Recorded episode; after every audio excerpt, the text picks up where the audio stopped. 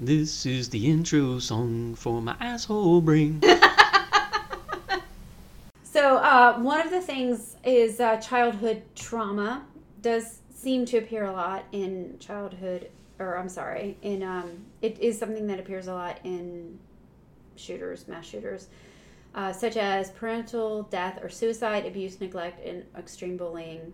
And the thing with this is that they are precursors to mental health issues. So again, we, people want to scapegoat mental health, but um, these are a, it's a specific type of trauma that can cause other issues later on if not treated. So again, there are a lot of people who have mental illness who haven't faced these traumas or who have faced these traumas that are not violent. I cannot stress that enough. Yeah.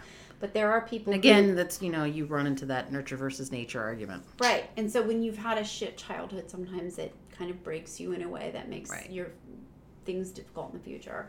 But this is a, of these things combined. It's not just one of these things that triggers it. Um, it tends to be more than one.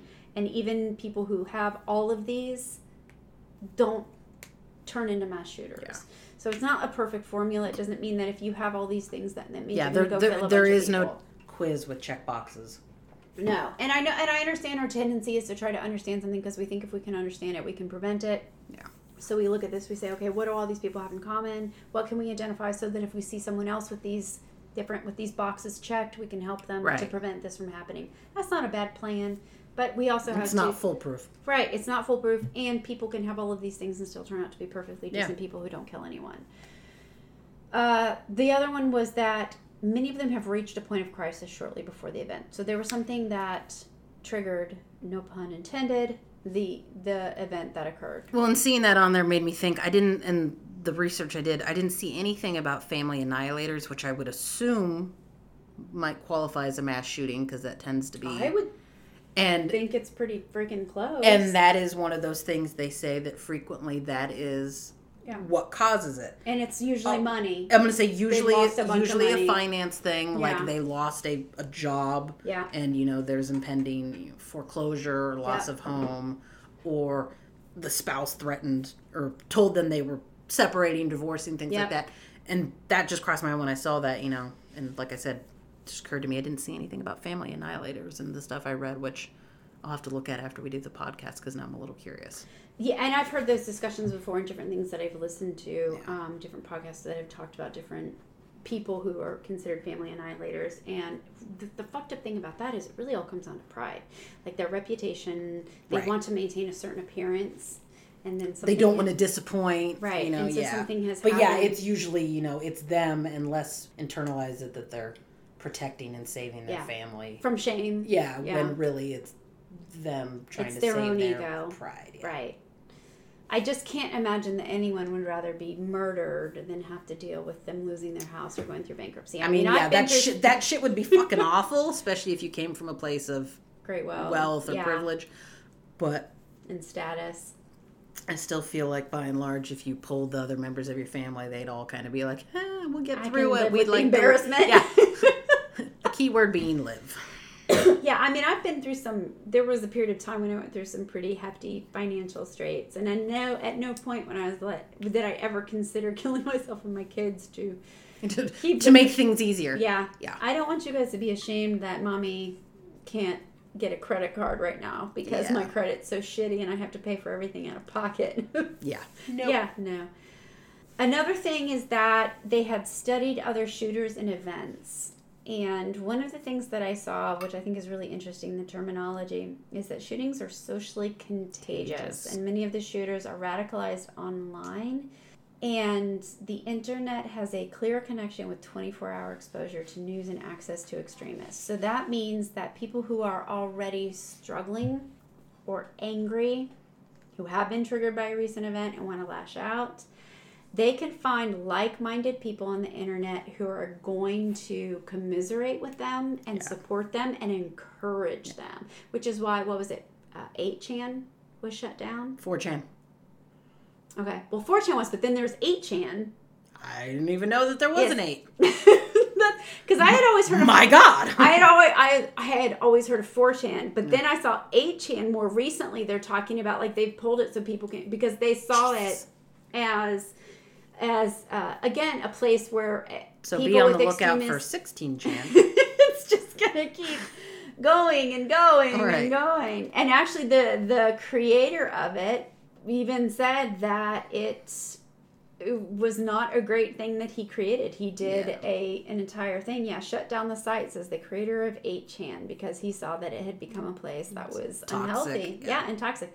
I would like to do an episode about incels, and I know I've mentioned them before, but that's actually a lot of this the stuff that you see. This Yeah, this, and the one that's you know the last, I would say heavily. I feel like the last year, year and a half, that has been a big focus talking about the mass shooters and Yeah. the toxic masculinity, the incel thing. The I can't remember There was a guy in Canada who drove a car into a bunch of people, and he said he wanted to take out a bunch of women because, well, there was a guy I think it was like San something in California that had shot people because he'd been rejected, but there was somebody else who drove a car I think in Canada. That's what I was gonna say. a There was one in the like the last year or two where the guy it was specifically related to a woman that had rejected him. Yeah, yeah, yeah.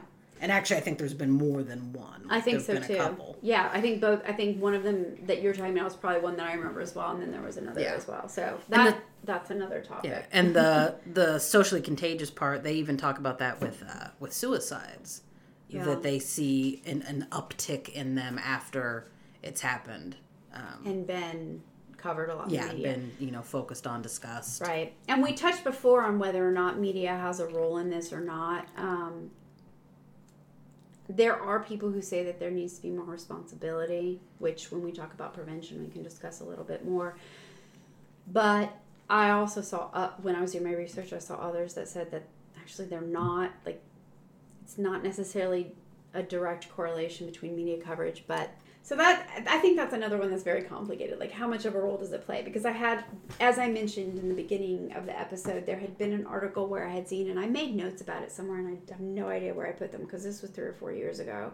But I just thought it was so fascinating because it was, I think, a journalist or a professor, I can't remember, one of the two, was talking about we need to approach these types of things differently. And as I had mentioned, we need to stop saying the shooters' names. There's an entire organization that is called Don't Name Them that is centered around not making these people infamous because it's, you know if they've studied other shooters and events and they've seen that the fame that these people have gotten and the infamy Well, think about you know, I, I don't think it's anything that's happened in even probably the last five or six years because that has been something that they've moved away from. But for a while there, people ended up on the cover of like Time and things like like I mean, literally. it was the Boston bomber was on the cover of Okay, Time. yeah, like you would see a magazine cover and literally it would be one person's face and it would be that person. You know? Yeah, the And- one who committed the crime. Not the Yeah, and yeah, I'm gonna say, and the that's been the big thing. Don't name them, but the other on the flip side, name them, name the victims, Yes. say their names, and that's been you not They- just in the mass shootings, but various other you know the cop related shootings and things like that. Like, don't focus on the perpetrators. Like, yes, they're a problem. Focus on the people that were affected. Focus on their lives. Focus Because- on their names because they're the important part of this, and they're also the people who we should be working towards honoring Yes. and changing things to honor their memory. Yeah, and to make sure it doesn't happen to other people. we should be inspired by the tragedy that happened to them to, to protect people in the Right. future. Yeah, so they're the ones that deserve the recognition. Right. And so, yeah, that's definitely a move that people have have taken into consideration. There were other things as well as I had mentioned in terms of like what they should and shouldn't show. Yeah. Uh, and I could not for the life of me find the article, but I remember just thinking that it was like such good advice, and I, of course, I don't think it's being followed. Well, and talking about you know what should or shouldn't be shown. Of course, it's Facebook, and all kinds of things show up on Facebook, um, regardless of whether or not you know. which is why I hate Facebook. Right. It's, it- whether it's sanctioned or not. And I've actually noticed a couple of times now people have talked about where there've been like problems with Facebook or Instagram where there's been problems all day and it's not loading right. And both times that I can think of it recently was right after some kind of a, sh- a pretty major shooting or violent crime. And both times I've gotten the impression that that was because somebody related to the companies was going through and trying to wipe media people posting videos and things. I don't know if that's actually correct, but it's a correlation, you know, that I've noticed twice. But what I was gonna say, following the shooting in Dayton, I had seen within the first probably 24 hours some pictures, and one of the ones I saw was a cop holding a like a gun standing mm-hmm. by the entrance of Ned Peppers. And I didn't realize what or who it was until a couple days later when I heard something on the news and saw a picture of the shooter and it clicked. It was a picture of the shooter on the ground, already dead. Oh. And his hands, like his hands were cuffed behind him, so which obviously happened after he was taken down. Why would they cuff someone after they're just in I, case? I think it was one of those. they're like a movie villain and they arrive. I think it's one. I think Michael that's maybe Myers. you know standard procedure kind of thing in okay. case. But it didn't occur to me until a day or two later, and I had seen that picture, and after I realized what I'd seen, and because at first I thought it was, at first I honestly I thought it was someone that had been shot, Okay. but that wasn't dead. So someone who'd been injured. Yeah, and then I saw it one other time, and when I saw it, and like I like I said, I had seen a picture of the shooter wearing a similar outfit, like a top, and that was when it clicked, and I was like, hmm. that was one hundred percent unintentional. Like I saw that just scrolling through Facebook, Well, when when I was, would have preferred Not not, to. see it, and it wasn't even a particularly violent picture. But there it's so was no violent like blood or anything like that, but it was still just one of those.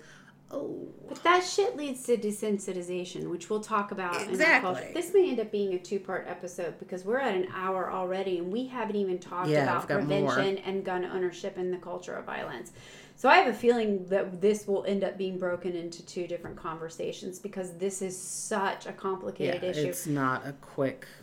Well, we talked about this for 15 minutes. No. We're all done now. And to do respect to the complicated nature of the issue, we really do have Don't to talk cut it about all short, these yeah. things.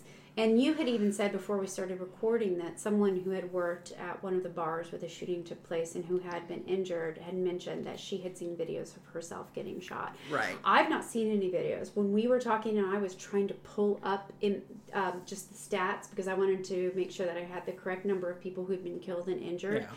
There are videos and, and a variety, and I haven't seen any of them. The only image that I have seen is of the pile of tennis shoes on the road Yeah. after, like in the morning. And I saw some videos. Um, there were, I think there were two different ones of people that were like crowded in a like a doorway or stairwell. And after the fact, someone said that the one place was like an Airbnb that's in Oregon District that has a like one of those like Nest video camera things Yeah. there. So there's no audio on it, but you can see But you have you can see people huddled up in the thing and just a little like very small sliver of movement outside of that so it's very obvious that there's, There's something there's that there's chaos Yeah. going out i generally try to avoid seeing that stuff and you know and there are people that will and facebook tends to be good on some of the stuff about posting yeah. and blanking it out and telling you, you know, this is a graphic image, and it gives you the option, like you can go ahead and click it. Which part of me wants to be like, if you feel you should block it on the scanning, don't let it be on there at all. But you know, Right. Just remove it. freedom of media, blah blah blah blah blah, whatever. Yeah. Um, Well, that troubles me as well. That it's not even just media that's posting stuff. I'm troubled by the fact that there are people even stopping to take videos of this. Honestly, like you're in the middle of like in this terrifying situation and you're recording, and I just don't under this whole thing. Well, and that's what I don't- This voyeuristic nature to her culture, I don't understand. And Yeah. I I remember seeing something where they talked about how I think it was a movie where someone was criticizing somebody else for al- always like filming things, and they said it allows you to be detached from reality. And so maybe that's it. Like maybe well, yeah, because you're looking it at something through a lens, Right. Instead of you know, through your it's like when you go to a concert. Like, are you paying attention to the concert, or are you looking Right. at it through your phone? Are you experiencing it or are you record? So I guess Yeah, because it's literally a, difference between are you experiencing it or are you watching it? Because Right. if you're recording it, you're essentially watching it. And it's not the same thing. right, and so maybe it allows them to cope because they feel like they they are not a part of it, that they're a, a watcher, not a participant, and that makes them feel better. All I know is. If I'm running for That my fucking my- life, my in, yeah. my inclination is to not pull out my fucking camera and start And to, recording. to be fair, like some of the stuff I've seen, I don't know if it actually was off of like cell phones or things because I know there are cameras and stuff in the Oregon district. Yeah. So it's possible the stuff came from that. But there are other incidents like this where that is what people do where they pull out a phone and you know record and yeah i don't know that that would I be don't i mean maybe if i was hiding you know out and under a table and you know like I don't. maybe. I, but I, I would I be texting my loved ones. Yeah, I'm gonna say I just don't think that would be my initial I would be thought to calling be like live streaming it on Facebook. I would be calling my husband. I'd be calling my children. I'd be texting people. Yeah. Like my last moments aren't to be to record a fucking video to post online. They're to be telling people I love them because I think I'm to die. Yeah. I can't even imagine that. I don't understand it. It's yeah. And that troubles me, to be quite honest. Like this whole voyeuristic nature of like, and the idea that everything has to be recorded and everything has to be posted. Yeah. No, it fucking doesn't. You can live your life without having it recorded Yeah. and put out there for posterity. Like there's something very shallow and distancing about that that I find troubling. And I could see it if it was, you know, someone and they were in a a vantage point where they had a good view on what was actually happening or on the sh- like you know for But it's still there's for- something really sick about Yeah. recording the murder of other people. Like just standing Yeah. and watching me like shit, I got to get this on video. Why? Yeah. Why do you need why do people need to see that over and over and Yeah. over and over and over? And why do you need to be the one recording it? yeah. Like I said if if you thought you had a good vantage point and you thought, you know, this could help after I'm gone kind of thing. Okay, But if the shooter's going to get away and you want to get a picture of what they look like so they can be identified, but. I don't think that's no, what people are going for. it's not. for. They're like this. This is going to go viral. Yeah. I'm going to post this or I'm going to sell it. I I Yeah, am highly disturbed by that. Uh, eh, but uh, the last commonality is that they had a means to carry out their plans as well. So not only have they studied other shooters and events, and honestly, the video recording that we've just been talking about, that's the kind of stuff that enables them to study it. 80% of school shooters got weapons from family members. Workplace shooters tend to use guns they legally own, but other public shooters tend to acquire guns illegally. Yeah. So, in terms of changing gun laws, if most people are acquiring them illegally, then it doesn't really matter if you change the gun laws because they're still going to fucking get them. When uh, the the Dayton shooter, I know uh, a friend of his was arrested. Was it probably two weeks ago? And because he had apparently helped obtain some of the hmm. guns, but I had heard something on the news, and again, I haven't heard about it since because I haven't watched a lot of the coverage, so I don't know what came of it. But there was something to the effect of he had bought a gun online through like Texas. Yeah. And it was basically like he was able to do that and bypass something, but then was able to have it shipped here to another gun seller. Yeah. So Yeah, there are loopholes. exactly, and so it's you know it's one of those. Is it actually you know are they actually obtaining them completely illegally or you know with the loophole? So yeah, I mean there's And there's gun shows and stuff like that that Right. bypass things as well. There and yeah, and there's been a lot of like the the school shootings. I can't remember which one it was. It's been a while now, but the it was a kid, you know, a teenager, and everything he had, he had obtained from I think a grandfather. Well, the Sandy Hook shooter, he got it from his mom, I think. Yeah, He took yeah. her weapons. He killed her. And he Yeah, took her because all of them were le- and the, all they of them were were legally legally- owned. They were all hers. Right. So you could say, well, maybe if she hadn't had them, but again, he stole them from someone. I, that's why it becomes so complicated. So you outlaw guns. It's like, well, okay, but I mean, if people are going to get them illegally, they're still Yeah. going to get. So I understand when people say if- that's not going to. Yeah, and even people getting them legally, if someone kills them, it takes. Yeah, Yeah. it's But that, I mean, if you have a safe and they're locked up, and that other person doesn't have access to it, then they can kill you, and they're still not going to have access to the Right. weapon. So that's why I do think that there needs to be more attention placed on safe storage of weapons. Absolutely. But if a lot of these people are getting the, if they own them legally, I don't know. It's again, it's so fucking Yeah, it's- complicated. So you can close one loophole, another one opens, and there's if somebody wants something bad enough. What is that when one door opens or one door closes, another one A opens? window opens. Yeah, I don't think that's what the context. when God closes a door, he opens a window. yeah, I don't think that's the context they were going for, but that applies here.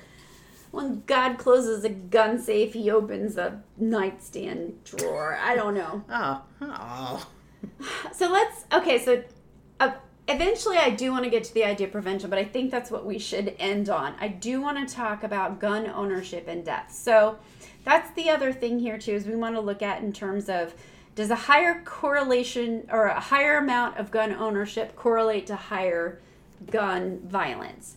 So the problem is it's really hard to to know just how many guns there are in the United States. And some people have said there are more guns than there are people. But the problem is we're relying on people reporting the number of weapons that they have. And that is of course not entirely reliable. and gun sellers, shows, and things properly reporting their sales. Their I mean, Right. And, Yeah, and even people like the and part of it is that and uh, the number is hard to gauge because some under owners will underreport how many they own, right. or they may even include non-working guns. So they may have like an old timey rifle from yeah, a you hundred years ago that they report. That's not something that anyone. well, yeah, and you a, you get people weapon. who legitimate, legitimately collect, collect, them right. as historical. Mm-hmm. So yeah, you can have ones that there's no way in hell you could even get it. This it. is my great great grandpa's gun. Right. It's- you can't use it, but Yeah, there's have it, so literally it no counts. way. Right. So that can be problematic to, to determine just how many guns. So estimates range from 265 million to 395 million civilian owned guns in the United States. So it's not even including what's among Officers and military. military. Correct. So that's between 83 and 120.5 guns per 100 people. So if you go with the higher end, yes, there are more guns than people because that has been stated before. Yeah. Um, that actually, I mentioned that um, with a coworker today, and I said one of the things I saw, I think, said, um, and this is kind of based on the numbers you have, sort of a midpoint. What is that? Average. There we go. That's Yeah. the word. Ninety guns per peop per hundred people. Yeah. And she was just absolutely baffled because you know, essentially based on that, it's damn near one like every Almost person. 100. Yeah, every person owns a gun, and think of how many people you know that But that's not how don't own any. Right. So the thing is, when you hear that, you think, oh, a lot of people own guns. Actually, ownership is concentrated among a minority of the U.S. population. Right. So there are that many guns, but they are owned by less than half of the people in the United States. So Yeah. that means that a lot of people who own guns, they own a lot, a lot of guns. Yeah. and most people, a, um, a lot of people don't have guns, or they only have one. And then there's other people who have a shit ton. Yeah. Now, second to the United States, because we are the highest in gun ownership, is Yemen, and they have 52.8 guns per people, per 100 people. So, which is one of the I, It's a pretty I'm gonna have to read about Yemen after because I don't know much about it anyway. I don't either. I don't know what the statistics are on Yeah. gun violence.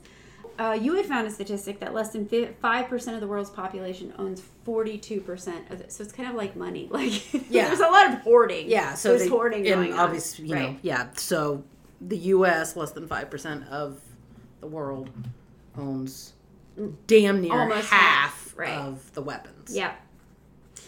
Um, so the second number of gun deaths nation, we are the second number of gun deaths. Right. So we are not number one. Sorry, guys. I know that people are like, "Go America, we're number one," but we are actually second. Happily, we're failing on this one. well, not failing. We're just coming in like you know ninety. Let's go with let's go with Okay. failing.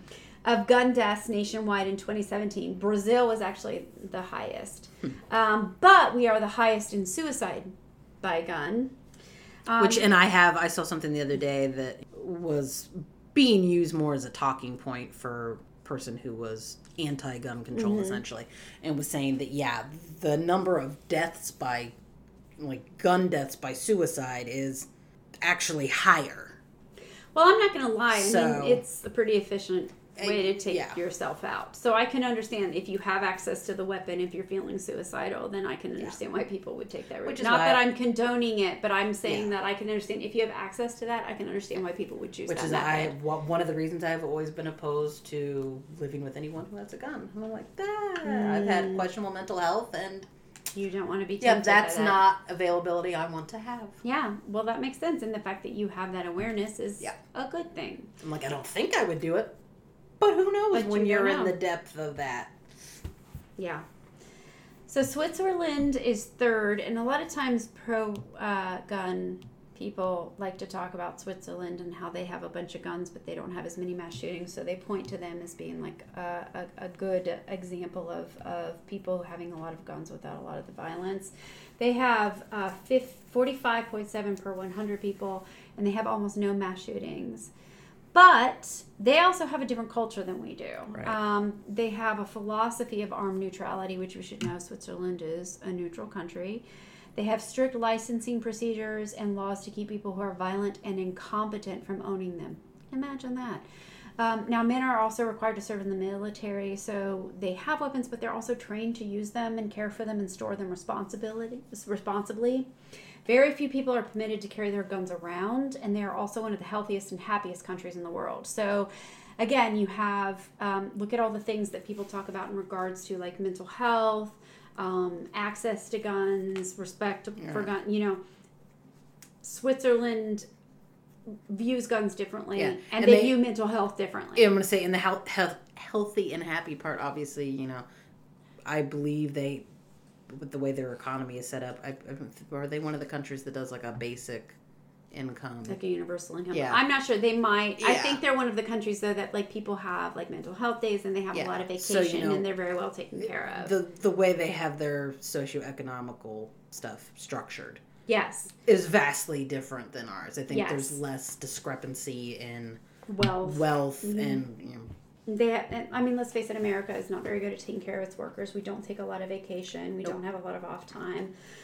However, in Switzerland, they do have one of the highest rates of gun violence. So they don't have as many mass shootings, but they still have a lot of oh, gun violence. So let's not pretend that Switzerland's doing it right and they, they just they have a lot of guns, but they don't have a lot of shootings. They do. They're just not mass shootings. And they also have a lot of suicides by gun as well. So there are still deaths being caused by guns in Switzerland. They're just not mass shootings. So let's be very, very clear about that. The U.S. has nearly double the number of mass shootings than all other 24 countries um, that have uh, high ownership, or, or that I'm sorry, um, than all other 24 countries that, That have, have mass, had mass shootings, shootings, yeah. combined in the same 30-year period. Um, what we've seen in terms of Switzerland is that restricting sales and background checks work to reduce mass shootings. Sorry, guys. And in fact, in response to the most recent shootings, President Trump was stating that he was in support of enhanced or stricter background yeah, and checks. that was within like the first three or four days after the shooting. and he has now, He's already started backing off of yeah. that about two weeks after, yeah, which um, was basically the same pattern he had after the Parkland shootings in Okay. Florida. So there's a lot of initial yes, we need to Yeah. take action, and then after things have calmed down a little bit, Which I mean, you can argue mirrors that mirrors or society mirrors that. Yeah. yeah. You know, immediately after these things, there's a big an outpouring of thoughts and prayers. yeah, and you know, and do something, Yes. which hopefully that rallying cry from our Dayton, I think should continue. To yeah, hopefully that yes. keeps moving. You know, that actually means something and goes somewhere. But yeah, there's that initial. You know, we have to do something that has, has to stop, and after a couple days or a couple of weeks, it wears off. yeah, we're desensitized. We Yeah. get complacent. we forget the next thing happens and, it, and until the next shooting and then again then there will be over. a resurgence and an outcry Yeah. and then it'll die off this is the pattern that we have gotten Yeah. into over and over again um, the us is one of only four countries um, that has a constitutional right to bear arms which I thought was interesting because that was one of those things I never really thought about. Like, Mm-hmm. you know, it's one of those, you know, where in the U.S. you just assume like everybody has a constitution that's similar, which nope which is not, yeah. Which I mean, no, when you think about it, you know, obviously you know that's not the case, but it's.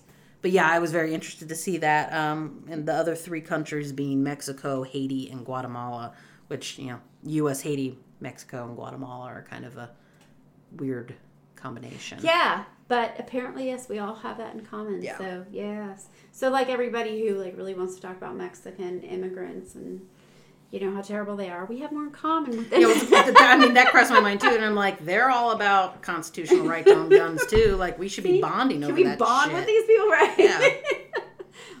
there you go. We can we can embrace Yeah. our cultures in that way. All right. So the truth of the matter is, and this is something that that I thought of as uh, that I really wanted to look at. Not that I came up with this concept, but that has also been discussed. That it's not one thing, not just that people have more guns. It's it's it's not just that there are mental health issues and we don't have a great system for dealing with that. We have a long history of loving violence. And in fact, if you look at our entertainment, a lot of it is centered around violence. We like sports that are full contact. We like movies that are chock full of violence. We love vigilantes, right? We love the, we've talked about this before when we were talking about revenge, like revenge porn, where you Yeah. have the guy who's been wrong, like John Wick. Look at John Wick. And that's what because I finally just saw the third John Wick the other week, and God damn, if you thought the first two were over the top ridiculous, whoo the third one is way beyond that. I haven't Um, seen it yet. But uh I was actually trying to look up like track like through like box office stuff and see and my theory didn't track with a lot of the box office stuff because I'm gonna be honest, Marvel and Avengers type things have pretty much ruled the box office for the last like five years. Oh my god. Um, and that's a different kind of violence. Um, not the same thing. Is it? Less, use superpowers. less- and yeah, I'm gonna say less gun violence anyway. Um, not a lot of blood. That is no, one they, thing. they tend to not. see a Yeah, lot they're blood. really not gory But we, um, but I mean, if you look at it, we or over the top. yeah. But uh, because that was what I was thinking. Because again, I had just seen John Wick, and it got me thinking about, you know, whether or not box office of movies and stuff kind of Mm-hmm. tracked along with that love of violence. And I mean, even not seeing that, you still have to figure, you know, we're on John Wick three, Yeah. so that has been a popular idea, and yeah, and some of the horror movies that are super gory and And I'm kind of guilty of that as well. I mean, I we've love- talked about this yeah. before, but you and I also don't love stuff that's like what we call Yeah. like torture porn and stuff that's a lot of violence. Yeah. I don't like a lot of violence where I love tension. I love you know that the kind psychological of fright. more, yeah, yeah. I'm I'm much more interested in that. Not to say that that makes me superior than other people. That's just my particular interest. But Right. we do love fucking violence, and Yeah. we also let's be very clear here. We are very puritanical when it comes to sex and nudity. Like we will let children watch things that are violent. Again, go back to the cartoons we watched growing up. Like Yeah. you can get an R rating for nipples, but not for having people murder. To be fair, have you seen a nipple? They're fucking scandalizing. l- lady nipples, let's be clear. Oh, okay. yeah. Male nipples, you're not going to get an R rating for. I will say my mother was talking about a show she watched in HBO not long ago, and she was talking about whatever the show was. Apparently, it was like dick galore. Like she kept seeing a lot of dicks, and she found that very bothersome that it was so like brazen. And there were a couple other things about it that were just she didn't like how brazen it was in the sex, but she was very kind of like, huh, about how penis filled it was. but if people had been beating each other up, she wouldn't have thought. I, Well, and my thing with it though was because I even kind of was like, you know, trying to be like, well, but, and I was like, I'm fine with that, and she was kind of, what? And I'm like, see, it's fair. well, yeah, I'm like, we see time. nipples and vaginas, Yeah. vulvas, eh. yes, because someone's get yeah, because I'm gonna hear shit from someone I know. Um, Mons pubi. Right. Is that the plural of pubis? That sounds Pubi. As a former Latin student, I should know, but I don't.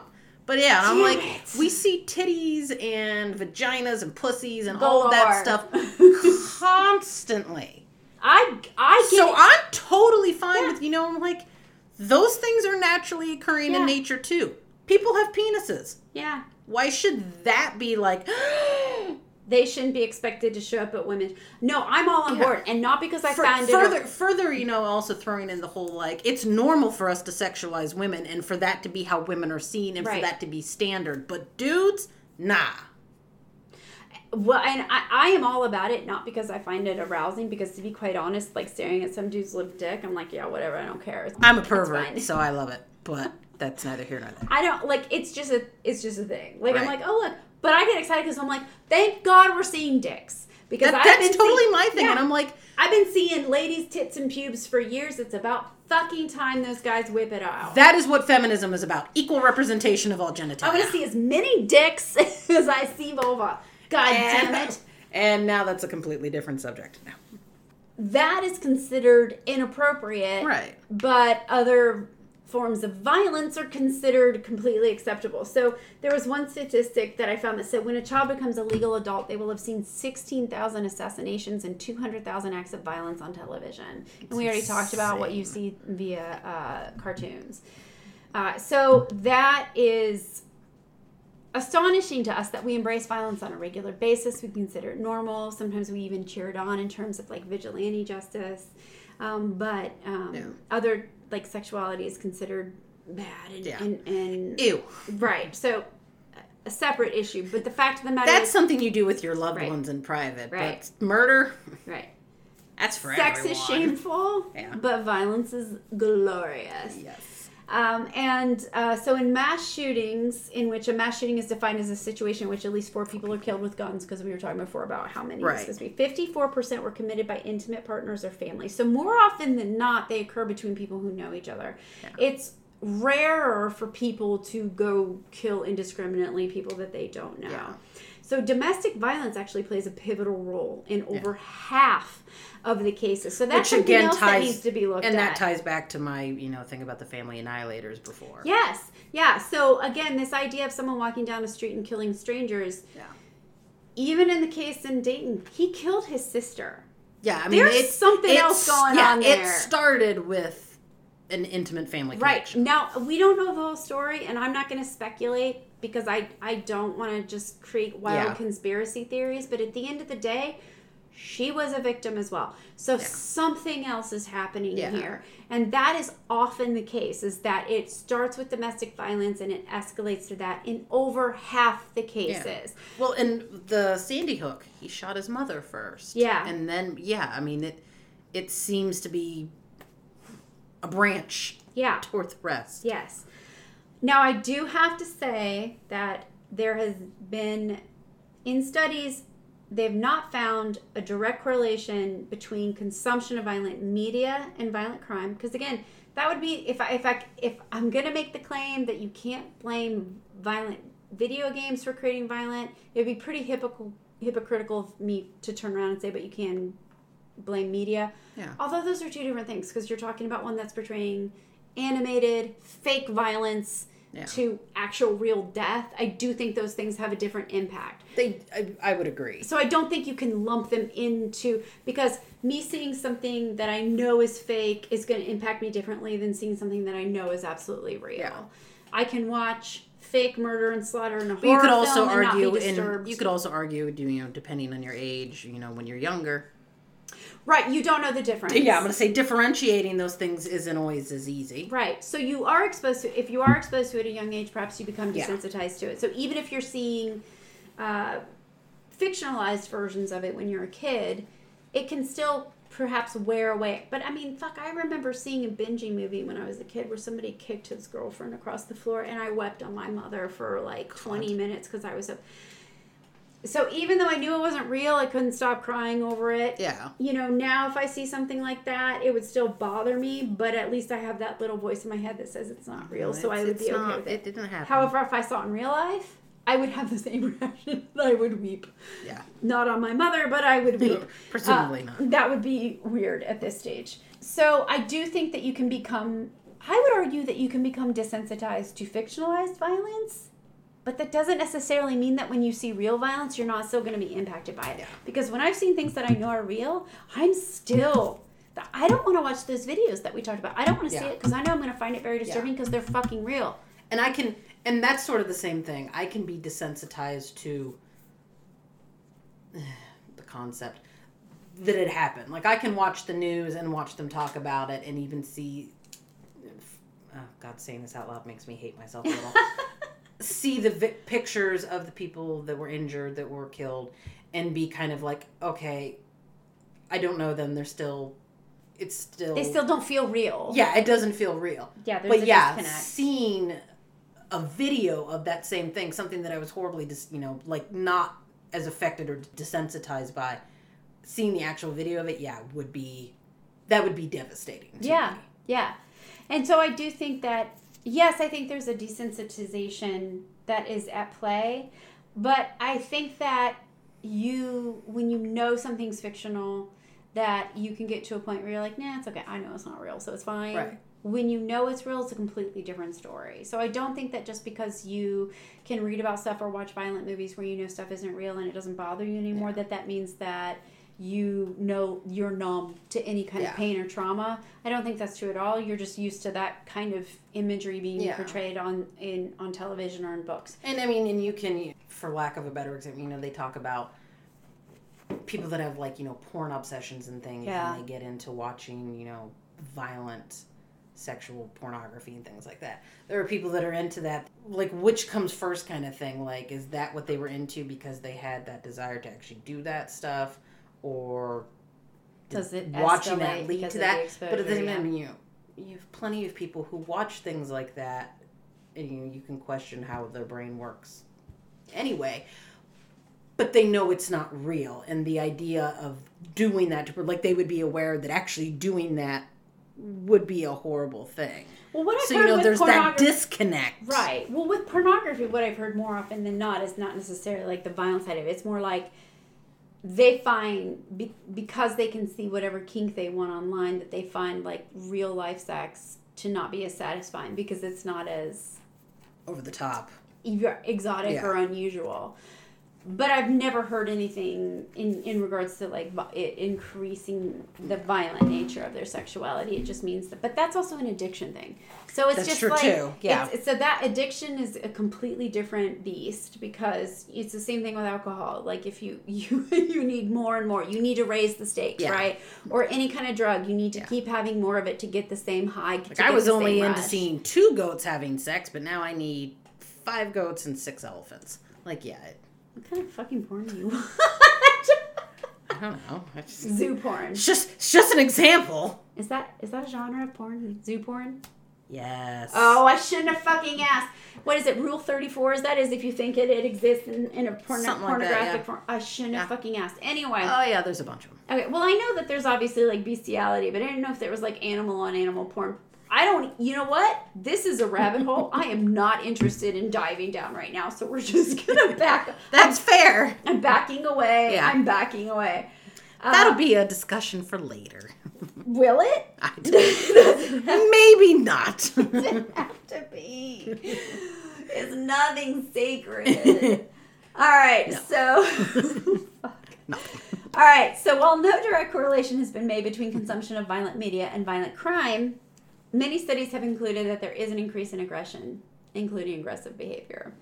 So, does that mean that someone watching a shooting on TV is going to turn around and do shooting?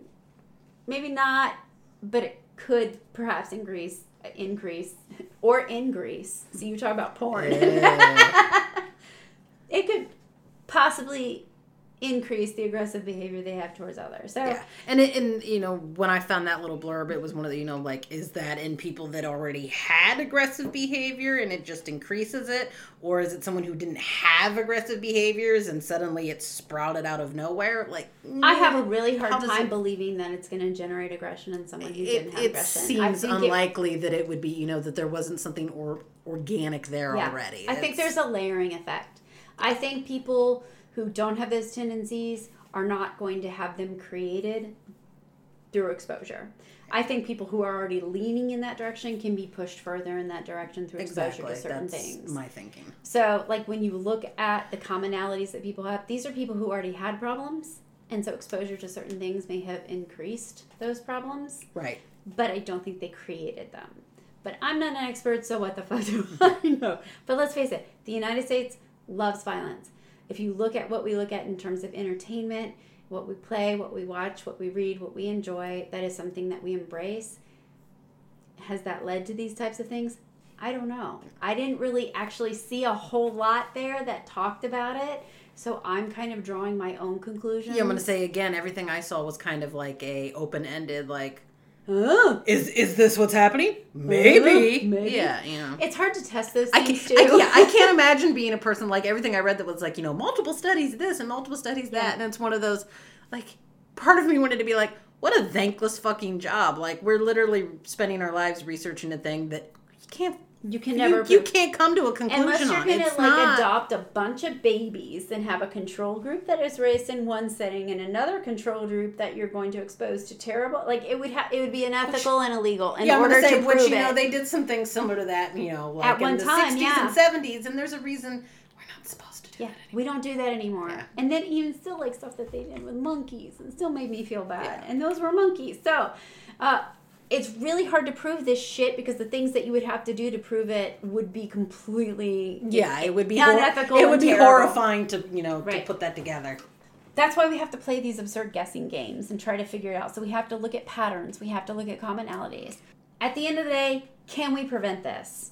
Well, there are some theories on things that we can do. One of them is that we can deprive these shooters of means, which means more security and police presence. Um, and even in Dayton, they had that. right? Like they have people who regularly patrol Yeah, which is the Oregon district, as we stated why- earlier why the response time was so quick. within seconds, Yeah. and still, thirty-eight people, thirty-eight people, nine killed, twenty-seven injured. Yeah. Thirty-eight seconds. Yes, that helps, but to what degree when you have weapons that can spray bullets into a crowd yeah, I'm gonna say so that. many people Yeah, I'm gonna so say quickly? that can kill a person a second. Right. Other things, uh, stricter gun laws like permit to purchase, kind of like what I was talking about before, like the same, like why don't we have to go through the same process to get a gun like we do a driver's license? Background checks, which again, right after the shootings, even the president of the United States was saying that was a good thing, and he's already backed off on that particular stance. Safe storage, we've talked about as well. Um, n- maybe there needs to be insurance requirements that if you're going to own a weapon, you also have to have sa- storage and Like home visits, liable. you have home visits. You have to show, you know, where your weapons are stored, and You have to have, you know, a, a, you have to have insurance on your weapon just like you do on your car. Right. You have to prove that you have a safe or something to store it in. Uh, red flag laws, which was something else that I heard um, being spoken about after the, the El Paso and Dayton shootings, which I hadn't heard before. But these Yeah, I've allow never heard that one before. Right, I had to look it up. They allow authorities to seize weapons from someone they deem a threat to themselves or others. That's problematic because how who gets to Who determine makes that decision, that yeah. and right and how do they do that? So on one hand, I'm like, yes, that's good. Let's take weapons away from people who are very clearly going to abuse that ownership. But who gets to make that determination? Uh, and it's not that easy to see to decide who is the real danger Right. with that. So Uh, eh, we yeah, I mean, like let's say I have a gun and, and the government decides that I'm a threat to the government because I have soci- socialist ideologies, Yeah. so I'm a threat to others. yeah, I'm going to say under authorities is that individual police, like you know, and then you run into Is it or is it mental health? Like who gets to choose? Yeah. So it's it's good in theory, incredibly complicated to put into practice. that's that's one of those slippery slope ones. I'm it to a slippery, that slippery slope. slope thing. yeah, yeah, it is a slippery slope. I don't think we've said that during this, and make I feel like slippery slope is something that's generally used in reference to gun stuff frequently. So It's what yeah. I'm it is. proud of us that we got this Yes. far without saying slippery and slope. and oftentimes that argument is a fallacy. Like people exaggerate the Right. the, the likely things in order to make people afraid. Like with gay marriage, people are like, "Oh, if we allow two men to get married, what's next? Are we going to allow people to marry their goats?" And it's like, well, if the goat consents, is it Right. I don't know. also, the concern that you know you assume that that means like cool. Those people get married now. I can legally fuck my animals. Like Right. that's always No. kind of concerning. Those are two like, separate why things. is that where your brain goes immediately, Right. sir? Why are you assuming that's the next Yeah. step here? What does that say about you? Somebody go check this man's farm. Exactly. So a lot of times the slippery slope is, is a fallacy where Yeah. someone's trying to make people afraid of taking a particular action. But there are sometimes slippery slope. You gotta you have to take into consideration Yeah. how could this go wrong? If the right people aren't in charge, and let's face it, when people get power, Yeah, they have it and and how do you know who the right people are? Because yes, when people Right. get power, as we've discussed Yes. previously, good people with power are ennobled. Bad people with power use it and abuse it. Yeah. So if you are giving the wrong person power, they're not going to do the right thing with it. right? Um, as we've said before, you need to deprive people of notoriety and publicity, which is why there's a whole don't name them movement. There's an entire organization actually that talks about this as well. Do not like or share images and videos from scenes or shooters manifestos. Yeah. Facebook. Do not share videos from scenes, please. Also, hold tech companies. Uh, I had I wrote hold tech companies company. I had a brain fart there. Um, hold them responsible when they facilitate mass violence. So they need to be held accountable when they are not taking control of the stuff that's put out there that is, is feeding into this. Uh, proactive violence prevention starts with schools, colleges, churches, and employers initiating conversations about mental health and establishing systems for identifying individuals in crisis.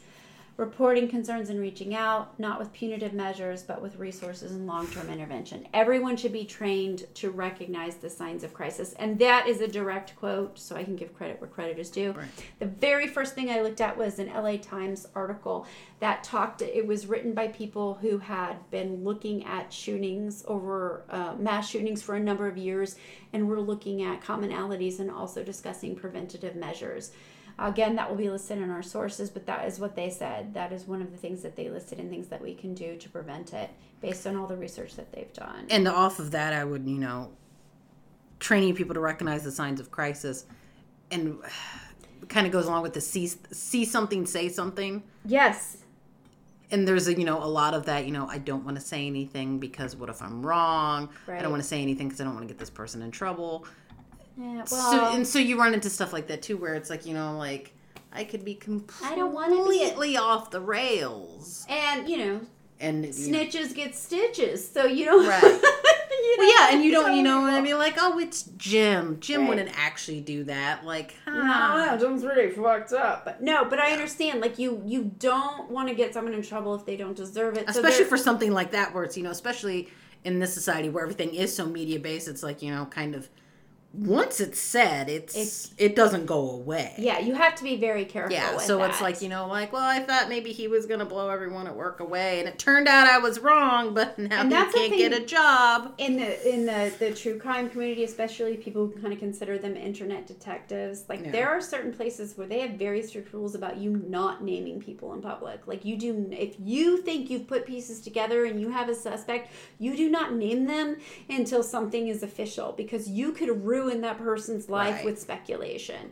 so i understand that hesitancy to to do something to ruin another person's life because you're just a little bit suspicious Or at the same time They're being a little bit stranger than usual. Right. Like, at, at the same time, I remember after the Dayton shooting, people talking about how they, well, there, I, again, we mentioned how in high school he'd had like a kill list and he'd had a rape list. and he'd been expelled, but obviously that wasn't permanent. Well, I think he, yeah, I think he was simply suspended or he was expelled. And they, I don't know how yeah, he, he went, but I mean, he graduated from there. So at some point they decided, like, oh, well, he's over that. And, but I think that someone I had seen something else that even mentioned that they had um, reported him or expressed concerns something. But I, I, I don't remember. I don't have Yeah. it in front of me. But there were some concerns. There were flags. There were people Right. who had done stuff. So it still didn't have the intended effect. So that's even a bit of prob of a problem because Right. it didn't have the preventative effect that it was supposed to. And then lastly, media needs to be more responsible in their reporting to avoid creating a contagion effect, which we've already mentioned before. Uh, again, don't name them organization. Don't name them, name the victims. Right. Uh, so those are things that And could, survivors. could potentially uh, prevent it. But it, it, these are these are not clear cut and easy solutions. This is not anyone who tells you that they have a single solution for this is, as we mentioned in the beginning. They don't know what the fuck they're talking about. It is not just mental health. It is not just guns. It is Yeah. so complicated that none of us have a clear cut answer. I may have opinions on what I think can help, but at the end of the day, I recognize that all of those measures are still flawed. Yeah. And these things will probably still happen anyway. Like literally, like the only like you know, like ah, here's a foolproof solution is to somehow all at once wipe the entire world of guns. Yeah. Like I'm not aware of any way that you could do that, minus like a really big magnet. or um, digging up a like a bottle in an Arabian desert and finding a genie that you could. But you know, from what I what I've seen or read of stories of genies, they find a way to fuck you in the end. So like even if you were to make that request, they would put an ironic twist on it that would end That's a very you. interesting idea, though, and I will remember that for my first wish if I ever have a genie. There you go. Get rid of all the. gu- All the guns. But again, as I just said, you have they're tricksters. Oh, but that won't happen to They, me. oh, you're right. You're uh, you're exceptional. You're above it all. Yeah. You're smarter than everyone. Else. I'm not gonna be tricked by that genie. No, no, no, no. Because you're special and smarter than everyone else. So you'll be fine. Especially a guy who lives in a bottle. Fucking. What does he? gets What does he know? You big bottle dummy. All right. Have you seen the new Aladdin, by the way? I have actually not. heard it was good. I thought it was supposed to be a giant shit show, but my I heard it saw wasn't it and said heinous. it was good. Yeah. Yeah. So we're gonna end on a high note. Yeah, I'm gonna say we're gonna, we're ending on Aladdin. genie in a bottle, baby, or little Christina Aguilera. Oh dear. I cannot possibly attempt to sing like her, and I don't even remember I was like, the words. please don't. I will not. I will not. I will spare. That is my my gift to everyone. That is the real positive end note of this. That she's not going to sing Christina Aguilera. I will not. I, won't- I actually kind of did a little bit, but it was I mean, it was really you bad. stopped. I did, and I don't even think it was the right words or the right rhythm, so it's fine. Eh, All right, so uh, at the end of the day, we have no fucking answers. We've we've looked into it and discussed it for almost two hours now, which is why I think this is probably going to be a two-parter. so, um, I hope maybe we've dispelled some myths and opened you up to uh, different ideas and arguments and why the, there is no uh, single perfect solution and and why there are a lot of things that need to be addressed, not just one or two. That there's not one or two things that you can mag- magically change to cure this because it's it's much bigger than that. So, um, but of course, remember it's not a competition. we are all fucked up. Uh, goodbye. Bye. We are not scientists, medical professionals, or mental health experts. We are simply two people interested in discussing a topic that affects everyone, either directly or indirectly. We are not expressing expert opinions, and anything we say should not replace medical advice or treatment. If you're struggling with depression or anxiety, especially if you are thinking of harming yourself or someone else, please seek the help of a mental health or medical professional. The number for the National Suicide Prevention Lifeline is 1 800 273 8255. You can also chat with them online. Take care. My Asshole Brain was written and hosted by Amanda Green and Stephanie Coons. Artwork by Doug Tolles, produced by Stephen Beasley, and presented by Greasley Enterprises. Copyright 2018, all rights reserved.